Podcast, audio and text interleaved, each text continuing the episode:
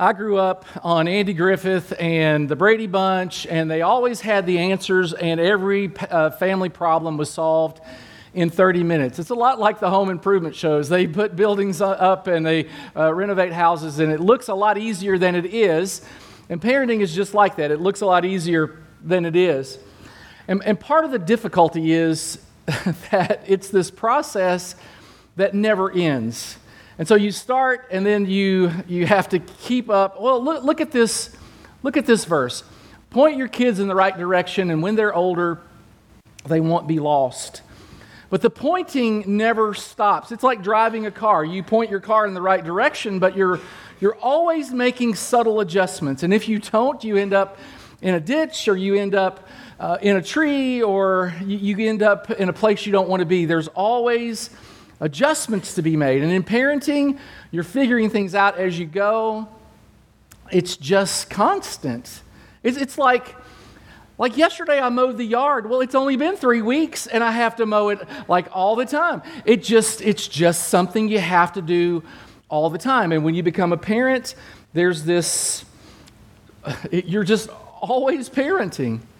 I, I've got a daughter that's 30 and a daughter that's 17 and two in the middle and there is a different level of parenting for all four of them. And at 17, we have a little more control and we have a little more say.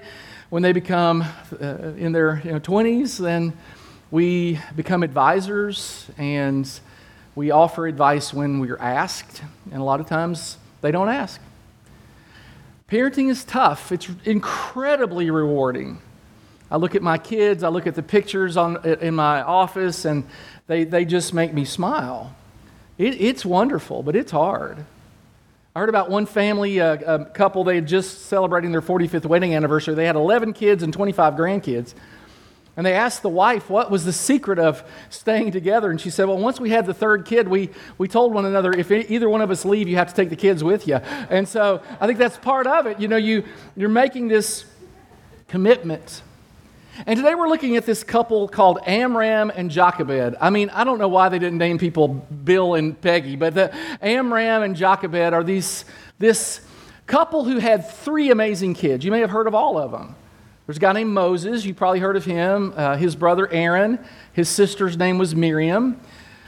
They lived in an era, I want you to think about this. This was thousands of years ago, but there were conflicts and difficulties and they did certain things and they parented it in a certain way that I think if we look at how they did it, we can glean some uh, valuable information, some, some pointers, some tips that we can employ when we're going to parent uh, our kids. Um, they were raised in an unideal circumstance. If you'll recall, uh, the, the Jews lived uh, in Egypt. Egypt had enslaved them. The Pharaoh had decided that there were becoming too many Jewish people. And so he decided, he issued an edict that the Jewish boys, any Jewish boy that was born, was supposed to be thrown into the Nile River. It's, it's, it's horrible and barbaric. But if you think about it, there are countries today where, uh, like, like China, there is a limit on how many kids you can have. And so Pharaoh, in order to uh, keep the slave population. I think his fear was that there would become so many of these Jewish people that they would overthrow uh, his, uh, his country. And so, in order to, uh, to combat that, to kind of preempt that, he decided he was going to issue this edict, and all the Jewish boys who were born were to be summarily thrown into the Nile River and killed. Now, we're going to learn from these folks, but I want to issue my warning that I'm going to issue every week. Much of what you'll hear during this series runs contrary to current teaching and to uh, ideas in society. So, as I said last week, I'm, I'm going to present the information. Uh, I believe it's biblical, I believe it's uh, holy and, and wholesome. But you, as parents, you have to decide this is what I will and this is what I won't do. So I'll present, you decide. That's what we're going to do. So let's just kind of jump in. Uh, a biblical strategy for raising godly children. That's what we're going to talk about today. And the first thing is you have to be unified as parents. So Moses' parents hid him, hid Moses for three months after he was born because they saw he was no ordinary child. Now, the thing I want you to notice is they were unified in hiding the baby from being executed. You might think, well, duh, I mean, every parent would do that. Well, maybe not, because the order was if you are caught hiding your baby, then not only is your baby executed, but you also will be executed. So, they were risking their lives. They decided, okay, it's worth uh, uh, risking our lives for our baby son's life. They noticed that he was, um, he was no ordinary child. We're going to talk about that in just a little bit. But unity is the key. And in parenting, it's really a lot about unity. You uh, get together, you decide, these are the things I'm going to do, these are the things we're going to let you do and not do. You come up with a lot of that uh, beforehand. For example, um, you know, we, I have daughters, and so Miriam made a lot of the rules, and I just agreed with them. You know, that's kind of how that worked. We were unified mostly because I did what Miriam said, but you know, she she knew a little more about you know how to uh, how to be a girl. I didn't know anything about it, and so she knew what they needed and didn't need, and we we just had rules. And there was a, a rule. You know, there's a rule about you can date. Uh, at this age. Um, my suggestion was over my dead body. Uh, that didn't work. And so we came up with a compromise on that. Uh, they got their ears pierced at 13 or 12 or something, and, and they could wear makeup. I don't even know what the rule was, but there was a rule. And if the girls came to me and they said, What do you think about this? I would always say, What does your mother say about that? Because we were unified. And if they came to their mom and I had already made a, a kind of a, a, judgment on it, uh, she would say, What does your daddy say about it? We had a rule about who they could spend the night with, what they could watch, what they couldn't watch.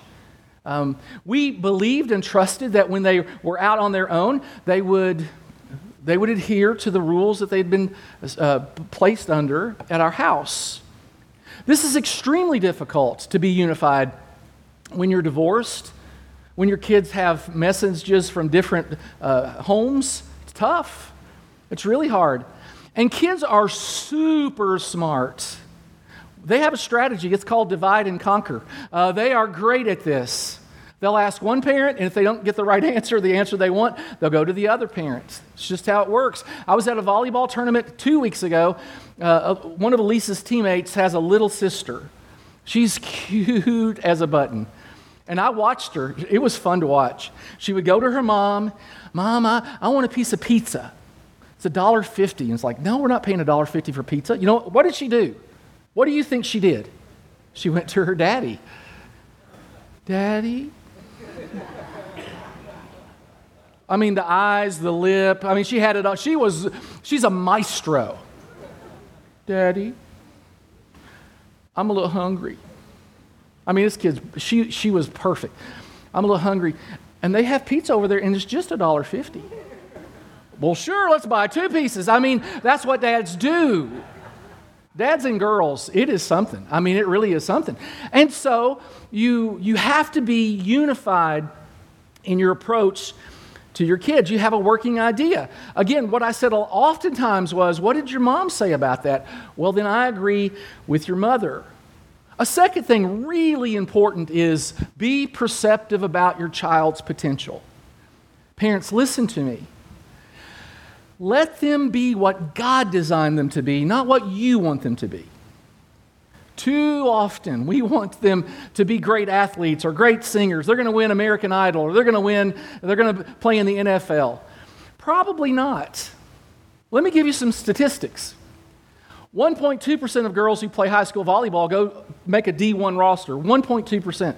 2.4% of girls who play soccer in high school make a D1 roster, a Division One. Uh, 2.0% of girls who play softball make a D1 roster. 2.3% of boys who play high school baseball make a D1 roster. 3% of boys who play high school football make a D1 roster. Less than 1% of boys who play high school basketball make a D1 roster.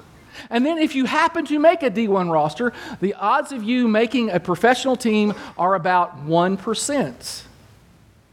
We have a saying for this in Kentucky them odds ain't very good.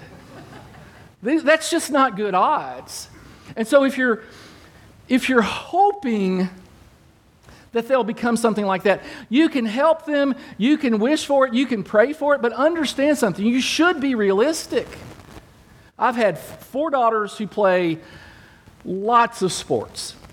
I've, I can't even count. My kids have played softball, baseball, basketball, soccer, volleyball, track, golf, tennis. There's one more. I've been to everything. I've enjoyed all of it except cross country. Uh, it's horrible. Have you ever been to a cross country meet?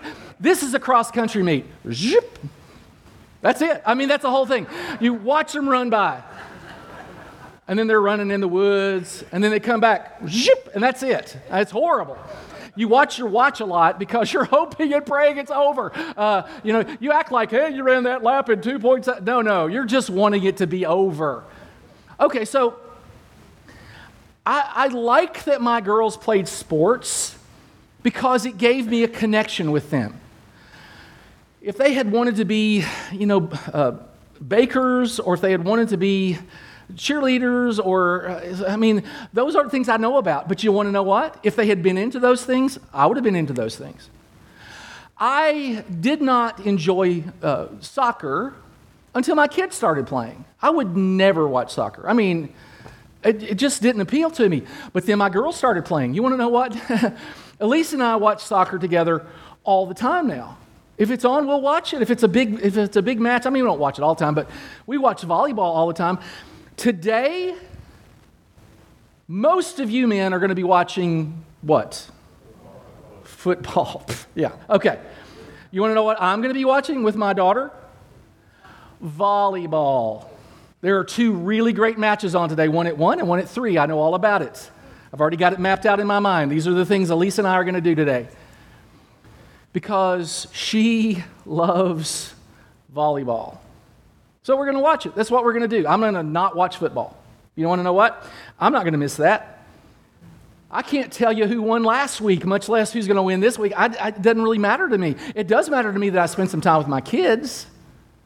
And so have a realistic expectation of who they are. It, says, it said about uh, Moses that his parents saw that he was exceptional. Uh, my mother said the same thing about me. I weighed 10 pounds and 11 ounces when I was born. I was exceptional. That's really big. My mom is having her 90th birthday on Wednesday. So let's all give her a big uh, happy birthday, would you? Happy birthday, Mana. Yeah, woo.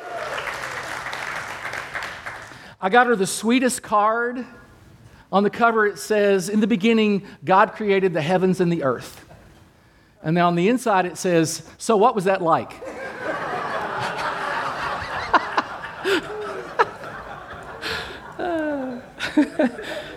it's not very Christian, but it is funny. Uh, so she'll enjoy that, I think.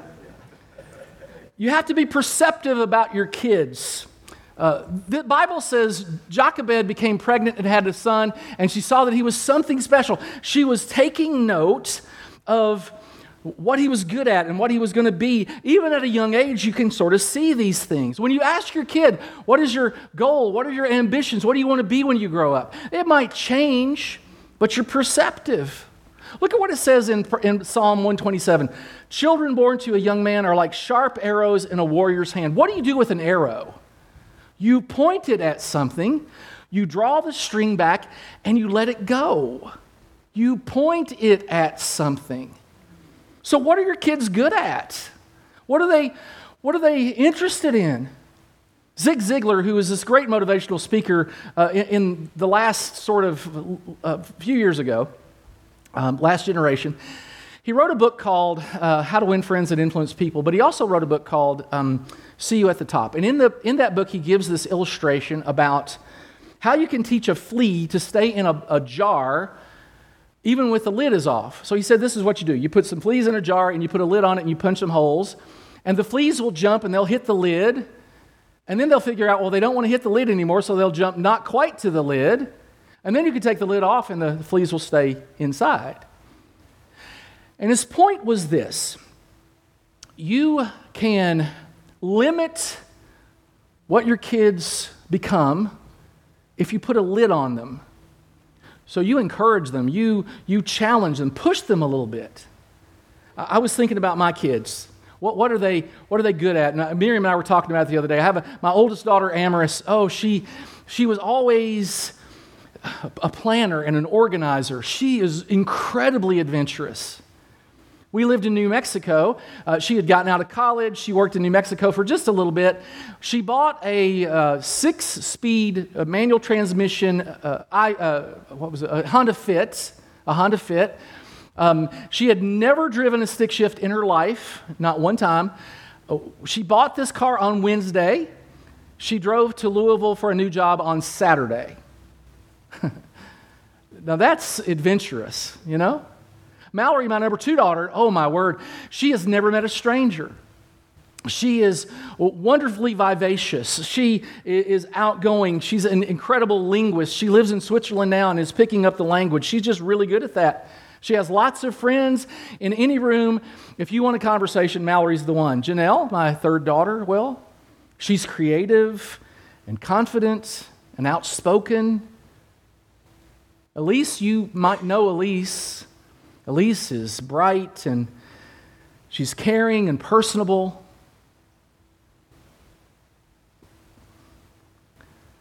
Last week uh, at that volleyball tournament, her team is pretty good. They're, they're really good. They've, they've only lost one match all year, uh, so they're pretty good. Uh, there are five seniors, and then one uh, sophomore, and one freshman, and then uh, eighth graders. So a lot of younger ones. The five seniors are the core they kind of, you know, kind of hang out together. Um, they won this tournament. We went to have dinner together, all of them to have dinner together. Uh, the four other seniors sat on one end of the table, and Elise sat down on the other end with the young ones because she didn't want them to feel left out. You, you observe these things about your kids. What are they doing? What, what are they? Who are they? Internally. Uh, what motivates them? What gets them going? Benjamin West was a, an artist of a long time ago, and he talks about when he became an artist, which is a really cool story. His sister Sally was babysitting him. She kind of let him do what he wanted to do. He was at the kitchen table. He got the paint out. He was, he was painting. He was trying to paint his sister Sally. He made a mess. His mom came in and he says, instead of blowing her top, she looked at my picture and she said, Oh, Benjamin, that's Sally, isn't it? And then he says, She kissed me on my forehead, and that kiss made me an artist. What do you see in your child? Another uh, translation of this verse we looked at earlier train up a child in the way he should go, and in keeping with their individual gift or bent. What are they good at? Don't squelch their creativity and who they can become, but don't push them into what you want them to be. I have a buddy in Kentucky I was talking to a few days ago, and, and he was a football player in high school. And I said, Hey, man, how's your son? Is he playing any sports? And he goes, No, man, but he loves to hunt and fish. And we do that together. And so, it, he, your kids don't have to do what you did. A third thing, and this is really important combat the pressures of the world because your kids are getting signals from everywhere, probably now more than ever before. We have this device in our pockets. Most of our children have one. They look at them all the time. They are getting messaging all the time. They get messaging at school, they get messages on their phone, they're getting messages on television or TikTok or whatever they're watching. They are getting uh, messaging all the time. And so we have a responsibility to protect them. Now, let's continue with our story about Moses and his mom, Jochebed when Jochebed could hide him no longer, she got a papyrus basket for him and coated it with tar and pitch, and then she placed the child in it and put it among the reeds along the bank of the Nile. So their strategy was they hid him away as long as they could. But you know, children, little infants, have a tendency to cry and hoop and make noise. And if the neighbors heard, there was probably something to be said for if, na- if you hear something, you say something, and the neighbors were going to give them away. And they had to do something. So their plan, as crazy as it seems, was to build a little boat out of papyrus put the baby in it, put it amongst the reeds in the Nile River, and pray that God would do something great. And this is a little bit of a metaphor about our kids and this world. because we have our children and we build, uh, you know, a home for them, a little boat, and we uh, put them in this boat, but eventually they get set into the world. And it's dangerous, and there are many dangers out there. And, and so uh, it's, it's a kind of this beautiful picture of, of what we do. And Pharaoh's looking to kill uh, babies, and crocodiles are in the Nile. There's a lot of danger, and the Bible says, Be alert. Parents, be alert. Be on the watch. Your enemy, the devil, roams around like a roaring lion looking for someone to devour. And he's really good at it. And kids, they're susceptible to the pressure and the danger. So, how do you combat the pressure of the world? Well, you take advantage of teachable moments. In Deuteronomy, this is a great text. It says, Love the Lord your God with all your heart, and with all your soul, and with all your strength. These commandments that I give you today are to be on your hearts. And then this instruction to parents impress these commandments on your children. Talk about them when you sit at home, when you walk along the road, when you lie down, when you get up. Teachable moments. You teach your kids when you're driving, you teach your kids when you're watching something together, you teach your kids when you're sitting at the dinner table together. I heard about one father, he was trying to teach his son the, the perils of alcohol, and so he put two uh, jars on the kitchen table. He filled one with water, one with whiskey. This is a Kentucky uh, guy. Uh, with whiskey, he had two worms. He put one worm in the water and one worm in the whiskey. And then he said, Son, watch this. And they watched for a while, and the worm in the water was okay, but the worm in the whiskey perished kind of quick. And he said, Okay, son, what did you learn right here? And the son said, Well, Dad, it looks to me like if you drink alcohol, you won't get worms.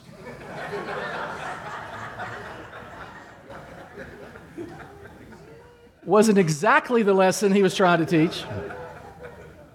So you may have to teach it more than once. But take advantage of teachable moments. Have a spiritual walk yourself. They will watch you. I, I, love YouTube. I love it because I can do anything after I watch a video on YouTube. The other day, I have this speaker and it wouldn't pair with my phone and I tried, you know, and, and, and then I watched a 30 second video and I could do it. And your kids are watching you. Uh, there, there's a, a certain brand of paper towel that call, it's called the Quicker Picker Upper. And I think you could probably say that about your kids as well. They, they watch you. So, how do you do it? How do you have your own spiritual life? Well, you attend church together, even when you're on vacation. Uh, I remember one time we were on vacation in Florida. We walked into this church. Um, when you're a pastor and you take your kids to church, it was a church that wasn't very large and they knew we were new. I, I mean, it was like they know you're not new. And so the preacher from the pulpit said, Hey, y'all, you're new, aren't you? Yeah. Um, stand up and tell us who you are. Uh, I'm a preacher and didn't even want to do that. So when it was over, we went to lunch. I said, Girls, this is why we're never going to do that at our church. Because you see how you felt? We're not going to do that. It, you, it, everything is a teachable moment. So you go to church, you model reading your Bible. Let them catch you reading your Bible. It's really important. You serve with them. Did you know that on any given Sunday, we have between eight and 10 of our youth serving in children's ministry? I, I saw some of them serving today. I know Elise's serving. I saw Riley back there. She's serving. I know those two are serving today. I think Mackenzie's serving. We have a bunch of kids that serve. Let them serve with you. It doesn't have to be at church. Uh, you, maybe your neighbor needs his yard mowed. Go mow the yard. Let your son help you or your daughter. Do something nice for somebody. But bake something and bring it to somebody. Let them see you serve and let them serve with you. We've been on mission trips together as a family. We've done service projects together as a family. Serve together. Show them it's not all about you being served. Uh, often it's about you finding a place to serve. Pray for them and with them. Uh, At the dinner table is a great time to pray. You pray and, and you pray with them. Teach them to tithe. Teach them the things that are important to you. Show them what it looks like. Show them what it looks like. Monitor what they watch and listen to. It's really hard today. Here's the thing you could have, uh, you could have blocks on the phone, on your kid's phone, and they'll just look at somebody else's phone. So you have to develop some trust and you, you ask questions, don't just assume, and you find out. In, in Psalm 101, it says, I will refuse to look at anything vile and vulgar. And you know what that means for you too. And it doesn't matter what your other your kids' other friends are watching or looking at or allowed to do. It doesn't matter what uh, their other parents allow them to wear or see or go where they are allowed to go you are responsible to God for your child. So you monitor who they hang out with. My dad's favorite verse for me uh, when I was growing up bad company corrupts good character. I was quoted this verse, oh, I don't know, a billion times. I was quoted this verse a billion times, mostly about my friend Mike Wilson, who was a troublemaker. Daddy would say, You know, son, bad company corrupts good character, and he's right. And so it is okay to say, mm, maybe don't hang out with them. You are their friend. You can be friend, you can be friendly, you don't have to hang out. It's okay to not hang out. Here, let, let, me, let me just say it real plain. For a lot of parents, let me give you this piece of advice get off your phone and connect with your kid. It is amazing to me how many parents have abdicated parenting to a screen. You've got your kids for a little window of time. It, it won't last forever. They're going to be gone someday. Do you want them thinking of you like this? Probably not. In the mall, there's a, a petri dish called the Play Zone. Uh, I don't know if you've ever been there or not. It's horrible. Uh, I'm not for masks, but I wear one around that thing. I was like, oh my, uh, if you're next time you're at the mall, and I don't advise you going to the mall, but if you go to the mall, when you walk by that, I want you to see how many kids have a parent who's interacting with them, because it'll be none. It'll be none. Don't do that. You're called to something better than that. 85% of the personalities of any child are developed by the age of seven. By the age of seven. So, you give them your undivided attention. Now, that having been said, make the marriage the centerpiece of your home. They're not to be the center of attention, but they are to get your attention. You make your marriage the best it can be. The best thing you can do for your kid is to provide a stable home for them. I, I looked up this week in USA, uh, U.S. News and World Report. There's an estimate that by the time your child reaches 18 years old, you will have spent up to $310,000 on them. And when they're 15, they don't even want to be seen with you. It's a lot of money for a little reward if you think about it. So, you develop a relationship with them. You give them appropriate responsibility. This is huge. And in the story of Moses, he has a sister named Miriam. Now, I don't know how old she is, it doesn't really say here, but Moses is three months old. So let's just sort of, just for argument's sake, let's say Miriam is probably not older than 10, maybe 12. She's, she's there, um, and she's given this responsibility. So you remember where we are in the story, right? Uh, you have uh, Jochebed, and she makes this little boat out of papyrus, and she coats it with tar and pitch and then she puts it among the reeds and she walks away. And she gives her daughter Miriam, this young girl, a huge task. Moses' sister stood at a distance to see what would happen to him. And what happened to him was uh, Pharaoh's daughter, she comes into the river to bathe, and there she sees this little basket, and she goes over, has somebody go over and bring the basket to her. And when she looks in the basket, there's a baby boy, a little Hebrew baby boy.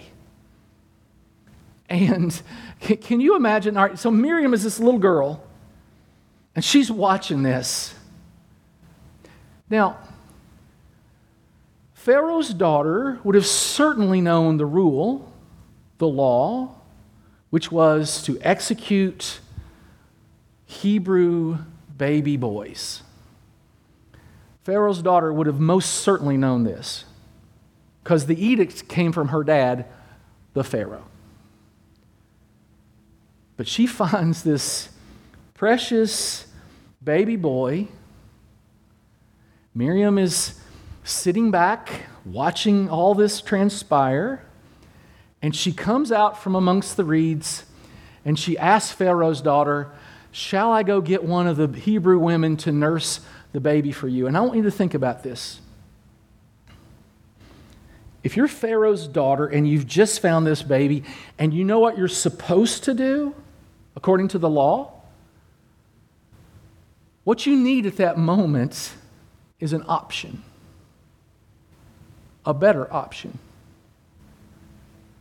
And this little girl named Miriam gives her a better option. You know what she's basically saying? Hey, that, that baby could be your baby. And you don't even have to go through labor. it's like, woo, that's good. the, the level of responsibility given to this child is unbelievable. Now, not only does she come forward, she speaks to one of the most important people in the country. You got Pharaoh, you have some officials. Pharaoh's daughter is going to be really high on the list of people that are important in Egypt she not only approaches Pharaoh's daughter at a young age, she speaks and makes a request. Would you like for me to find a mother to nurse this baby for you? I don't know if I've ever thought about it until I was preparing this message this week. It is an amazing level of confidence that Jochebed had on her daughter to say, Watch you know they came up with the plan. Hey, if somebody finds the baby, if one of the Egyptians finds the baby, then you go and you offer uh, my services to nurse the baby. It's brilliant. The plan was brilliant. You know, one of the struggles in marriage are parents who won't let go. A survey recently of 2,000 married uh, couples they asked them, what are, what are your biggest struggles? 44% said, Our parents continue to want to be involved in decision making in our home. Well, it's not your role now. I loved my dad. I loved him. I thought he had godly wisdom, and I asked him for it. But he never offered it unless I asked. When Miriam and I were much younger, we had three of our three girls before Elise. They were all, I think, six, four, and two, little bitty. We were serving in a church in Burgin, Kentucky. My parents lived in the next town over. They were members of my church. My parents were in heaven because they were around their grandbabies. And God called us to New Mexico to a church in New Mexico. You want to know how far it was? My dad told me 1,252 miles. He knew exactly how far it was. One of the things I appreciate about both my mom and my dad, my mother told me that when we moved that they couldn't look at each other because when they did they would just cry. She said she could hardly breathe. You know when I found that out? Last year. We we made a decision that we thought was what the Lord wanted, and I think it was. And it caused them a lot of pain, and they never held that against us. One Christmas, we couldn't come home. It just wasn't going to work out. And my parents didn't say anything like, Well, I hope we're still here next Christmas. You know, that's the kind of stuff that we do.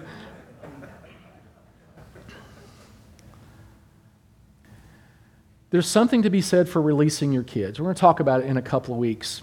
Let's push on. Pharaoh's daughter said to Jochebed, Take this baby and nurse him for me, and I will pay you. And there is a little bit of a debate how long Jochebed would have had Moses in her care. Some believe uh, seven, others say 12 years. Do you recall how much of a personality a person has developed by the time they're seven years old? Do you remember what the statistic was? 85%. So for seven years, Jochebed is saying to this little boy, We're Hebrews. We're different. We have one God. The Egyptians have many gods. We live by a certain code, a certain way of life. Others don't.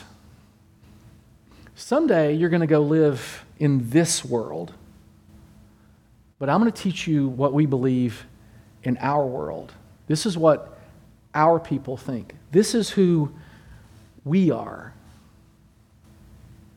Something else. Accept your responsibility. The Bible says, bring them up in the dis- discipline and instruction of the Lord.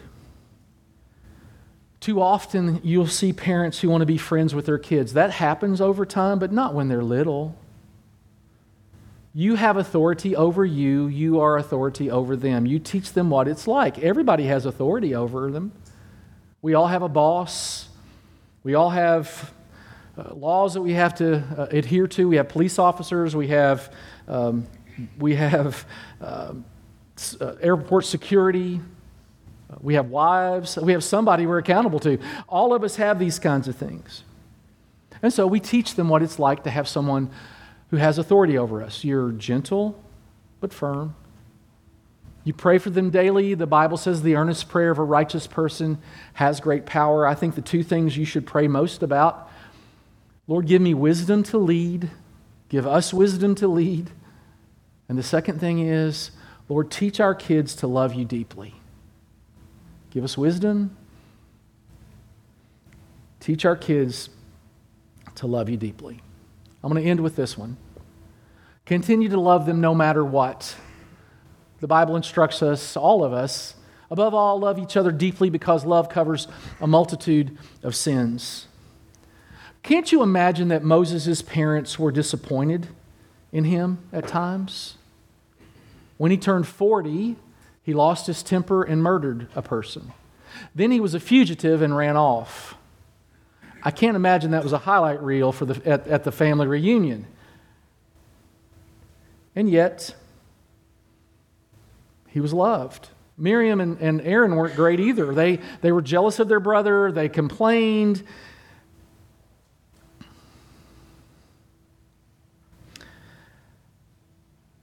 I too have a history of mistakes.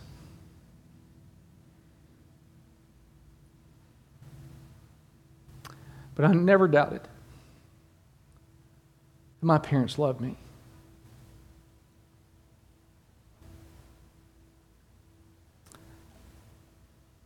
I can't imagine there weren't times that they were ashamed.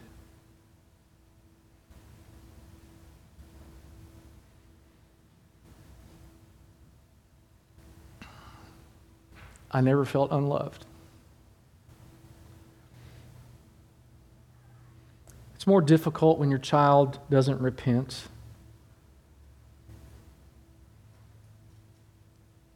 If they repent, you can restore the relationship. It's much easier.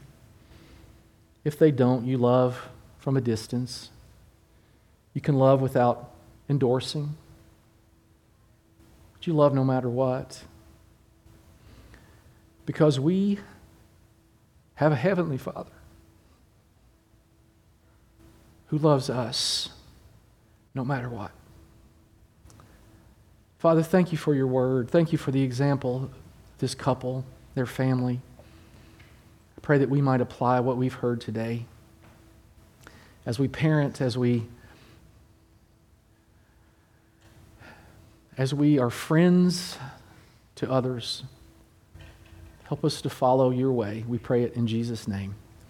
Amen.